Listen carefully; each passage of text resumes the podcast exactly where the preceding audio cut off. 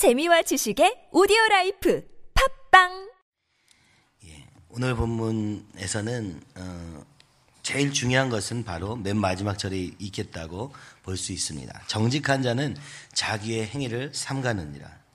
오늘 우리가 하나님 앞에서 정직한 자가 된다면, 그래서 하나님 앞에 내 자신을 내어드리고 그 앞에서 내 행위를 주님의 눈으로 바라보며 오늘 내가 어떻게 살아야 될 것인가를 삼가라고 말씀하고 있습니다. 이 구약에 있는 이 잠언의 말씀을 통하여서 어, 율법으로서 오늘 우리가 어떠한 모습일 때 이 하나님을 떠나서 정직하지 않은 자로 사는 것인가를 앞에서 수많은 이야기로 하면서 오늘 우리의 마음의 중심에서부터 어, 어떻게 해야 될 것인가를 말씀하고 있는 것입니다. 어떻게 하면 우리의 행위를 삼가나? 우리가 그냥 생각하면 아 내가 조심해야지, 내가 조금 삼가야지. 이렇게 해서 우리의 행위가 삼가지는 것이 아니라 오늘 앞에 있는 내용들을 보면 결국 하나님 앞에 겸손한 자세와 우리의 마음의 그 중심에서부터 어떠해야 될까를 어, 그렇지 않은 예를 통하여서 말씀하시고 있는 본문입니다. 그래서 여기에 보니까 망령된 자와 게으른 자와 또 탐하는 자, 거짓 증인 그리고 굳은 얼굴 한 자를 나에게 설명하고 계시는데 그 한 가지 한 가지를 살펴봄으로써 오늘 우리가 어떤 모습에 있는가. 그러니까 하나님이 의롭고 우리를 어, 만들어 가시고자 하는 하나님의 형상의 완전한 모습과 비교해서 어떤 모습일 때 그 모습 속에서 내가 하나님 앞에 서 있는가, 정직하게 서 있는가를 돌아볼 수 있도록 하는 말씀으로 이 말씀을 볼 때 우리 안에 유익이 있을 것이라고 믿고 그러면 이것을 어떻게 해결, 해결할 것인가?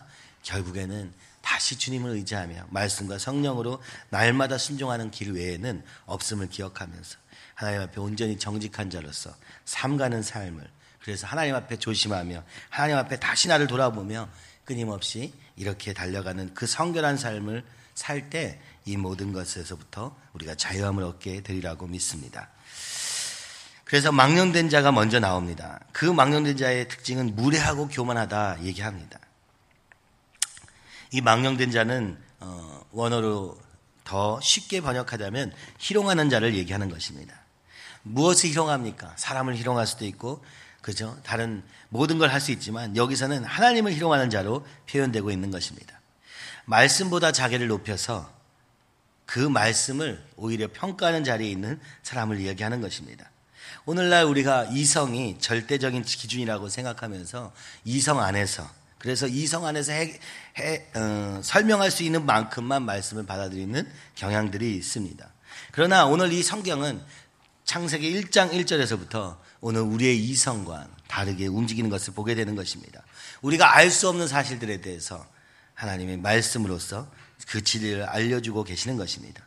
그래서 이성이 먼저 어, 앞서게 될 때 오늘 하나님의 말씀은 우리에게 무력하게 되는 것이며 바로 이러한 사람을 망령된 자라 무례하고 교만하다 하나님보다 더 높아진 그 모습을 표현하고 있는 것입니다. 말씀에 대해서 비평을 하고 말씀을 대해서 평가를 하고 그 중에서 취사 선택해서 우리가 받아들일 것만 받아들이는 그런 교회의 모습을 이야기하며 바로 이것은 어떤 결과를 가져오게 되냐면 결국 인본주의와 사람들 속에서의 교회로 우리 안에서 이해되는 만큼에서의 교회로 어, 바뀌게 됩니다. 근데 바로 이것은 오늘 살아계신 하나님을 어, 인정하는 신본주의에 완전히 반대되는 모습인 것을 우리는 깨닫게 되는 것입니다.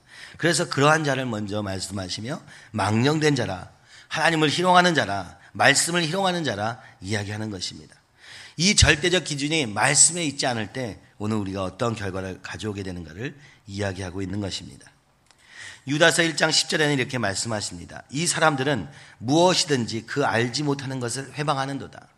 말씀이 이해되지 않을 때 오히려 그것을 아 내가 이해될 수 없는 존재이구나 인식하기보다는 그 알지 못하는 것, 알 수 없는 것을 회방하는 자리에 있다고 유다서 1장 10절은 말하면서 또 저희는 이성 없는 짐승같이 본능으로 아는 그것으로 멸망하느니라.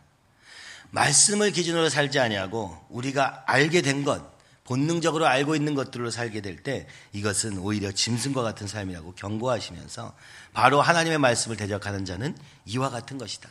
자기도 알지 못하는 것을 오히려 회방만 하지 그것에 대해서 연구하고 정말 그것이 진리인가 찾는 그 자리에 가지 못하는 이 교만한 마음의 태도를 말씀하고 있는 것입니다. 오늘 우리에게 있어서 가장 중요한 것은 이 말씀대로 살리라. 이 말씀이 나를 인도하신다. 이 말씀이 오늘 기준이다. 우리의 삶의 기준이다. 모든 것의 기준이다. 하는 그 구체적인 결론이 없이는 하나님을 희롱하는 자가 될 수밖에 없음을 말씀하고 있는 것입니다. 내가 경험으로 알게 된 것, 내가 본능적으로 알게 된 것, 그런 것들로 말미암아서 할 때 어, 하나님의 말씀이 나의 것으로 바뀌게 되는 일이 생긴다고 경고하고 계시는 것입니다. 또 두 번째의 사람은 게으른 자입니다. 이 게으른 자는 어, 간절히 원하는 것이 있습니다. 그것이 뒤에 나오는 탐하는 자와 연결되고 있는 것을 볼 수 있습니다. 너무나도 많은 욕심이 있고 너무나도 많은 것을 가지고 싶습니다. 뒤에 보면 이 거짓 증인의 이야기에서 보면 때로는 우리가 간절히 소망하는 것이 하나님과 관련되어 있는 것일 수 있다고도 말씀하고 있는 것입니다. 그런데 문제는 무엇입니까? 이 하나님 없이 무언가를 간절히 소망하는 것은 실제로 그 일하는데 이르지 못하게 된다고 얘기하는 것입니다. 생각 속에서 간절히 소망한다라고 하는 것과 오늘 우리 자기의 손을 들여서 일을 하는 이 구체적인 어, 행동에까지 이르지 못하게 되는 이 음, 거짓, 소망에 대해서 이야기하고 있는 것이죠.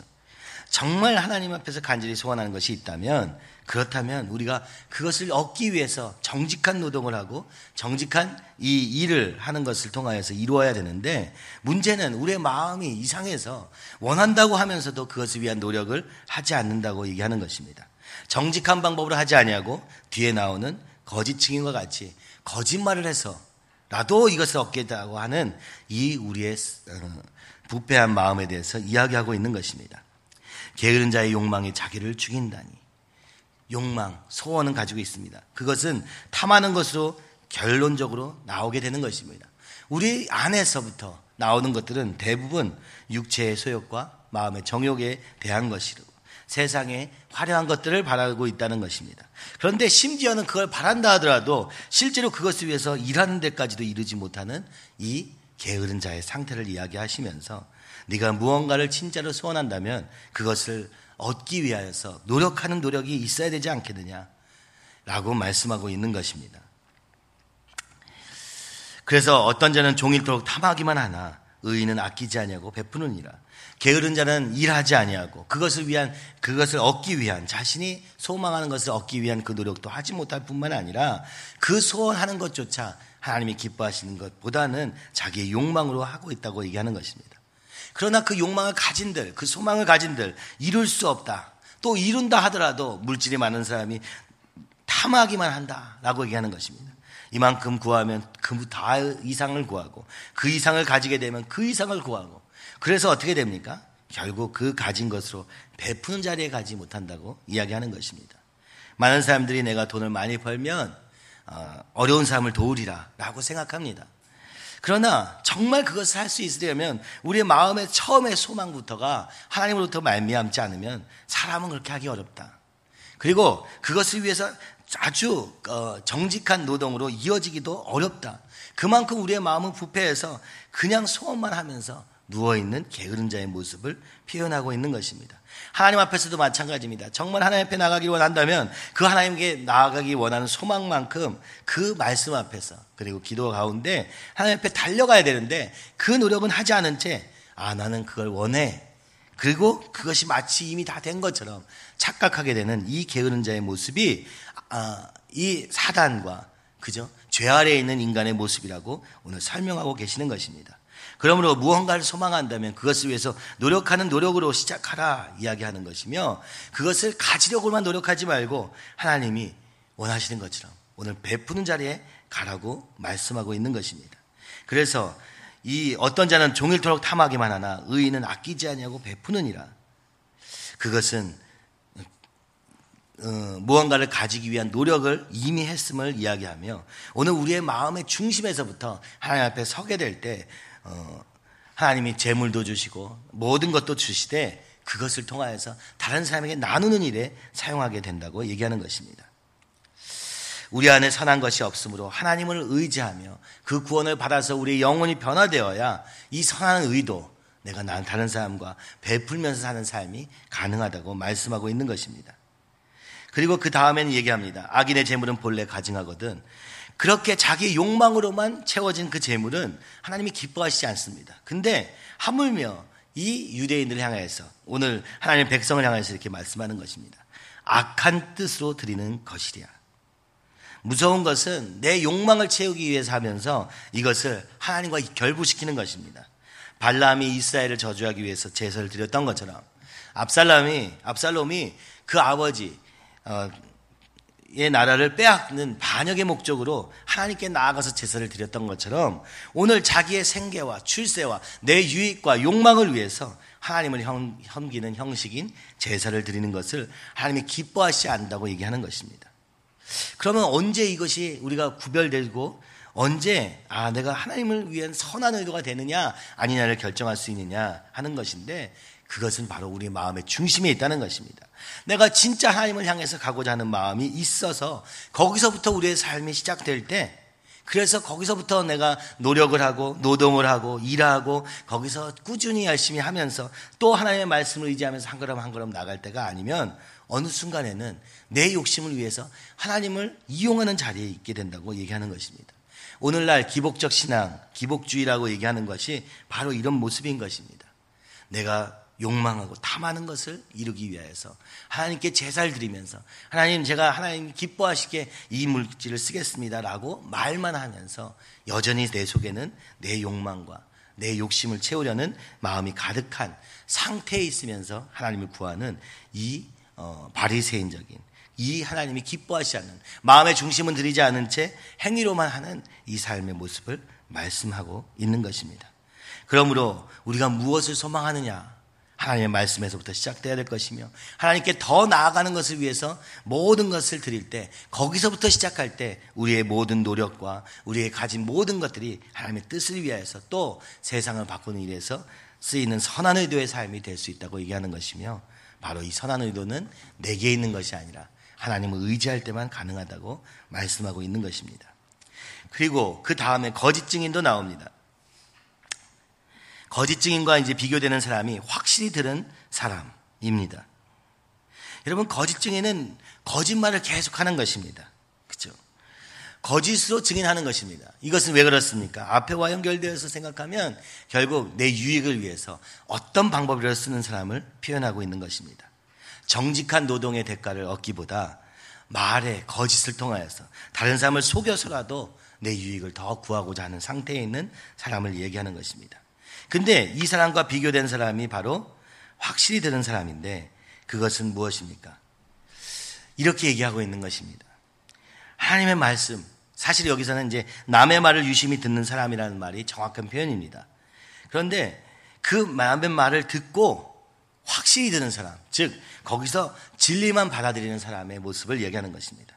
하나님의 말씀을 들을 때도 하나님의 말씀을 듣는, 듣는 많은 사람들이 있습니다. 근데 내 거짓, 증인, 내 것이 가득 차 있는 상태에서는 그것을 확실히 들을 수 없는 것입니다.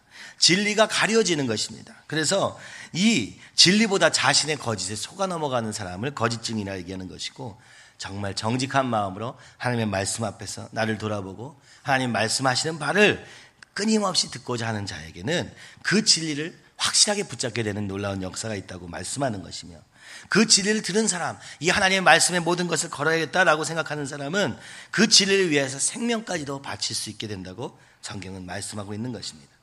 그래서 많은 사도들이 얘기하는 것처럼 우리가 믿는 거로 또한 말하노라.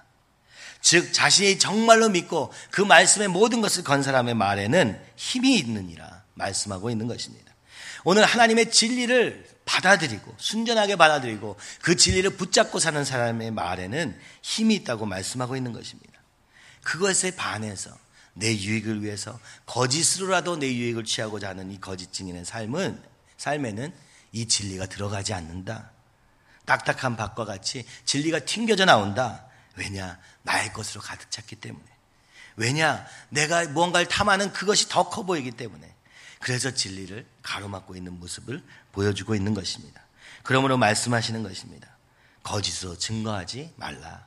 이것은 내 유익을 위해서 거짓말하지 말라 하는 정도가 아니라 우리 안에 있는 이 거짓의 영, 이 사단의 속임수 아래에 있는 그 모든 거짓말들을 제거하고 오늘 말씀의 진리로 이 모든 것을 깨끗이 알게 될 때 하나님이 놀라운 힘을 더하시는데 그것은 증거의 능력이라고 말씀하고 있는 것입니다.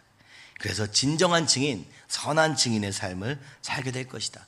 복음을 전하는 삶, 예수 그리스도의 복음을 전하는 것을 통하여서 다른 사람을 변화시키는 능력이 있게 된다고 이야기하는 것입니다. 그리고 마지막으로 악인은 자기의 얼굴을 굳게 하는 정직한 자는 자기의 행위를 삼가느니라. 이 악인은 이게 이미 마음에서부터 내 욕심을 향해서 달려가고 있는 사람에게는 어떤 것도 동요가 없다고 얘기하는 것입니다. 얼굴이 딱딱하게 굳어서 오늘 우리나라 말로 얘기하면 철면피가 되었어.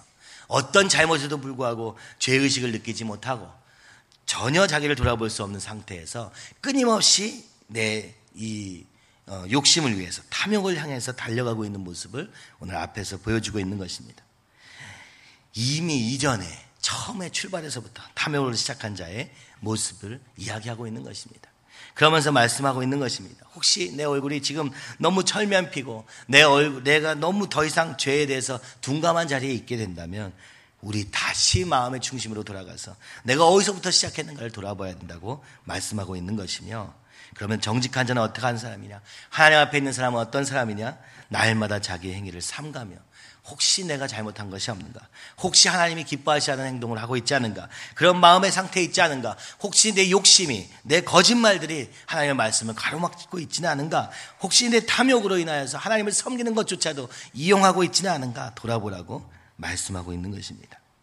박윤성 목사님은 그 주석에서 이것을 어떻게 볼 것인가? 자기의 생일을 삼가라. 조심하자. 조심하자 정도 가지고는 우리가 어떻게 해야 될지 모르는데 그렇다면 구체적으로 어떤 것을 조심해야 되는가 이렇게 쓰고 계십니다. 혹시 일만 하다가 기도는 하지 않, 놓치고 있지는 않는가? 혹시 쉰다고 하면서 게을러지고 있지는 않은가? 말씀 보는 것에, 기도하는 것에, 하나님 앞에 나가는 것에 게을러지고 있지는 않은가? 혹시 자기 주장, 내 의견을 너무 강하게 주장하다가 하나님의 의를 잊어버리지는 않았는가? 하나님의 말씀을 잊어버리지는 않았는가? 혹시 이 하나님의 말씀과 그 의를 주장하다가 온유의 덕을 잊어버리, 잃어버리지는 않았는가? 하나님의 뜻이라 할지라도 하나님의 성품으로, 사랑으로 하는 것을 잊어버리지는 않았는가? 혹시 겸손하려고 노력하다가 나약해져 버리지는 않았는가? 혹시 믿는다고 말하면서 100% 전적으로 믿음으로 살고 있는 것은 놓치고 있지는 않는가? 혹시 남을 가르치면서 자신을 가르치지 않는 자리에 있는 것은 아닌가? 혹시 남의 허물을 그리고 남의 죄의 문제를 해결한다고 하다가 나도 모르게 교만해지고 있는 것은 아닌가? 이것들이 우리가 이 삶을 살면서 오늘 하루 동안에 또 그리고 이 하나님 앞에 서 있는 정직한 자로서 날마다 우리의 생각과 마음의 태도를 돌아보고 하나님 앞에 삼가야 될 것이라고 말씀하고 있는 것입니다. 그렇습니다. 이 말씀은 우리에게 이렇게 말씀하는 것입니다. 우리는 그냥 살면 이렇게 나의 욕, 육체의 욕심과 탐욕을 향해서 달려갈 수밖에 없는 존재이고 그것이 멈춰지지 않아서 두꺼운 얼굴을 하고 굳은 얼굴을 하게 되는 자리에 이르게 됨을 말씀하고 있는 것입니다. 그러므로 오늘도 오늘 하루도 주님 앞에 먼저 엎드려서 주님의 말씀을 구하고 그 말씀 속에서 나를 돌아보고 오늘 우리의 삶 속에서도 하나님을 놓치지 않는 삶을 위하여서 끊임없이 우리의 행위를 삼가는 자리에 있을 때, 그런 겸손한 자리에 있을 때, 그 말씀을 기준으로 모든 삶을 이루어가는 그런 하나님을 경외하는 삶을 살 때, 망령된 자가 아니게 될 것이며, 게으른 자가를 벗어나게 될 것이며, 탐욕에서부터 오늘 하나님의 의를 향하여서 베푸는 자리에 가게 될 것이며, 거짓 증인, 나로 말미암은 세상으로 말미암은 수 없는 말들을 거치고 오늘 진리의 말을 전하는 확실히 드는 사람의 삶을 살 것이라 말씀하시며 그렇게 살 때 오늘 우리는 철면피와 같이 하나님 앞에서도 전혀 당당한 그런 악을 행하면서도 당당한 그래서 죄에 둔감한 그런 자리에 있지 않냐고 오늘도 날마다 내 자신을 돌아보며 하나님 앞에서 내 행위를 돌아보고 주님 나와 동행하여 주시옵시고 성령님 말씀 가운데 성령으로 말씀하여 주셔서 우리의 삶의 순간순간에도 날마다 그 모든 삶이 우리의 마음의 태도가 우리의 삶의 방향이 하나님을 향해서 달려가는 걸음이 될 수 있도록 주여 인도하여 주시옵소서 하는 겸손한 자세의 삶이 될 것이라고 말씀하고 있는 것입니다. 오늘 앞에 찬양이 불렀던 것처럼 우리의 마음은 먹보다도 더 검고 죄로 물들어 있다고 말씀합니다. 그러므로 이 마음이 예수 그리스도의 보혈로 말미암아 완전히 깨끗하게 되었음을 믿고 오늘 또 그러한 삶을 살기 위해서 그 성결과 구원을 이루어가는 삶을 살라고 말씀하시며 그것을 할 수 있는 유일한 길은 주님의 보혈을 의지하는 것밖에는 주님을 의지하는 것 외에는 말씀을 기준으로 사는 것 외에는 성령의 인도하심을 어, 예민하게 듣는 그 걸음 외에는 불가능하다고 말씀하고 계시는 것입니다. 오늘 우리 이 시간에 같이 기도할 때 주님 우리의 행위를 삼가며 날마다 주님 앞에 겸손한 자리에 있기를 소원합니다. 행여나 나의 생각과 이론이 하나님보다 높아지는 말씀보다 높아지는 자리에 있지 않은지 그런 교만한 자리에 있지 않은지 돌아보기를 소원하오니 말씀이 주인 되어 주시옵시고 하나님이 주인 되어 주셔서 나의 삶을 인도하여 주시옵소서. 오늘 우리의 주어진 그 책임 아래에 있는 모든 상황 속에서 게으른 자로 소망만 하면서 게으른 상태에 머물러 있는 우리의 이 게으른 영혼을 깨워주셔서 하나님의 말씀으로 일으켜 주셔서 아버지 오늘 이 정직한 노동의 길을 걷게 하여 주시옵시고 끊임없이 나로 멀미하면 내 말들이 가득한 그것이 거짓일 수밖에 없으며 그것이 우리를 잘못된 길로 갈 수밖에 없는 내 안으로부터 말미암은 것이 아니라 오늘 하나님의 말씀을 듣고 확실히 들은 자로서 이 진리 안에 거할 뿐만 아니라 이 진리를 전하는 자로 사는 하루가 되게 하여 주셔서 오늘도 하나님 앞에 겸손히 무릎 꿇고 주님의 인도하심을 바라는 자리에서 승리하는 우리 모두가 될 수 있도록 주여 인도하여 주시옵소서. 우리 이 시간에 주님을 크게 세 번 부르면서 함께 기도하시겠습니다.